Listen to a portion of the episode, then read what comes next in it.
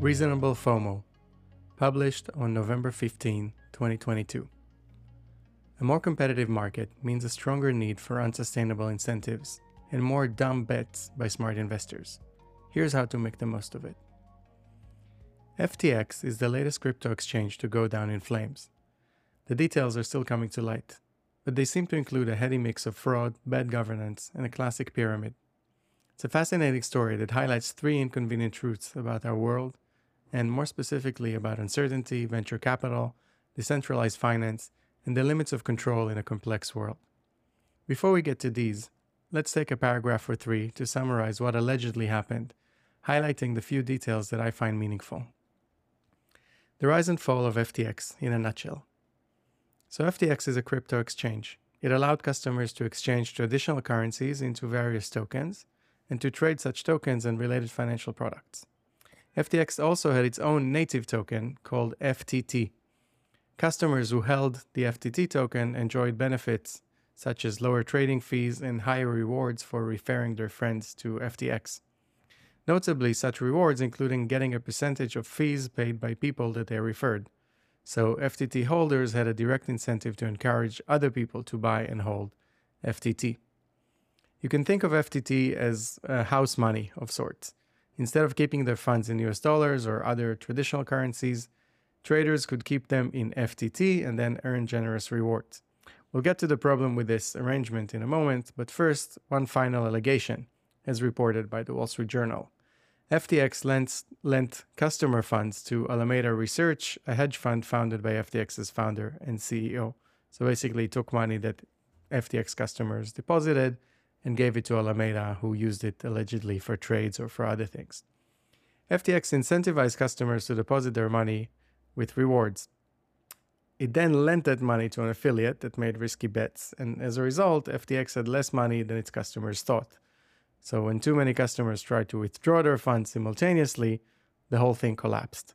The withdrawal of all of these funds may have been spontaneous, so customers just responding to market conditions, or possibly it was part of a coordinated attack by rivals. So someone maybe accumulated a lot of FTT tokens and then dumped them all uh, at a strategic timing and maybe spread some rumors on social media so that other FTT holders would sell as well.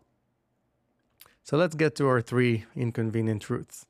Truth number one more choice means worse choices.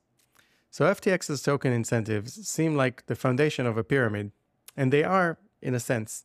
The company raised money from professional investors. It then used this money to pay its early customers to recruit even more customers, and it then used the money paid by newer customers to pay the rewards it promised to earlier customers.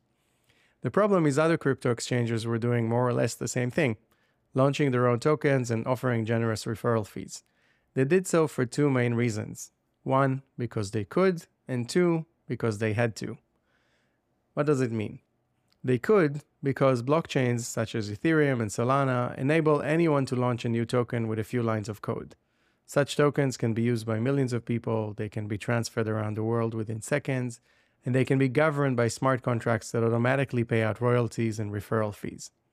They had to because in a world where customers can buy and sell tokens anywhere, anywhere they want, they'll only do it with you, with your exchange, if you offer them something that's not available elsewhere. And that something uh, is those types of fees and incentives and kind of uh, quasi guaranteed rewards.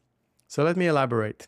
In the world of traditional finance, customers are forced to rely on a small number of centralized institutions banks, exchanges, clearinghouses, credit card issuers payment transfer systems, and government issued currencies. In the world of decentralized finance, currencies, in, you know, in parentheses, can be issued, bought, sold, stored, and transferred without relying on such institutions. This means customers have much more choice in how to store, build, and also destroy value. Ironically, the fact that customers have more choices means that exchanges must create complex incentive schemes in order to attract them.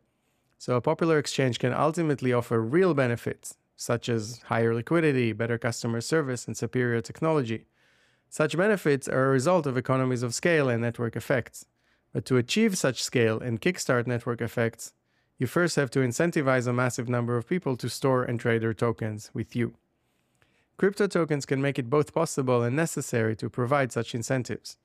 VC funded companies like FTX need to become very big and they need to do it quickly. That they rely on the growth tools at their disposal should not be a surprise. And yet, FTX was more than an innovative startup looking to grow at all costs. If all the allegations are true, FTX was also a good old fashioned fraud. Its founder funneled customer money into personal investments until nothing was left. It's easy to see how FTX fooled its individual customers. But how did it manage to fool its own investors? That brings us to truth number two FOMO is a reasonable strategy. FTX's backers include some of the world's largest and most sophisticated investors Sequoia Capital, New Enterprise Associates, Tiger Global, Temasek Holdings, SoftBank, and BlackRock. At its peak, the company was valued at $32 billion. And yet, despite pouring more than $2 billion into the company, these investors did not appoint anyone to its board of directors. Instead, as the New York Times reports, the board consisted of FTX founder Sam Bankman Fried, together with another FTX employee and a lawyer. For reference, even Adam Neumann's WeWork had a board of directors with representatives from its largest investors.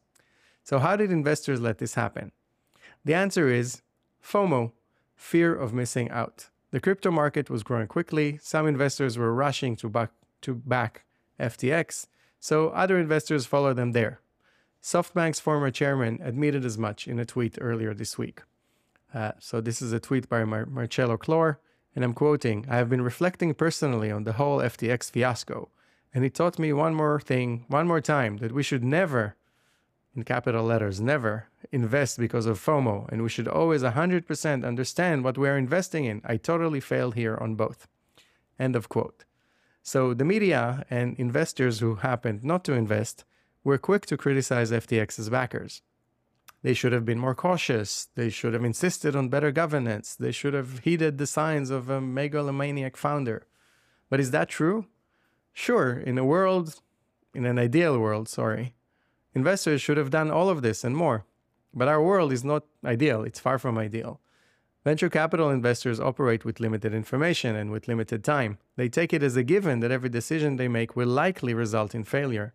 Their biggest risk is not one or more failures. Their biggest risk is missing out on one huge success. Now, crypto intensifies this dynamic. As mentioned above, blockchains enable near infinite number of companies and projects to provide the same services and tokens can incentivize large groups of people and create network effects that turn early success into lasting competitive advantage. So, in light of the above, was it reasonable to invest in FTX? Could it have become a giant company? Of course it could. It actually did, right? Sure, the story didn't end well, but it was close enough. Given the opportunity, most FTX investors would probably do exactly the same thing next time, even tomorrow. Their job is not to avoid failure, it is to avoid missing out on the biggest success. It is also their job to say that they learned the lesson before they do it again. But beyond lip service, they know they haven't learned anything because there's nothing to learn. To paraphrase Gordon Gekko, FOMO, for lack of a better word, is good. Does this mean we should accept fraud as a fact of life? Should we just continue to empower founders to squander billions of dollars? No, but we should stop expecting investors to know better. What can we do instead? Truth number three the only way to control complexity is to embrace it.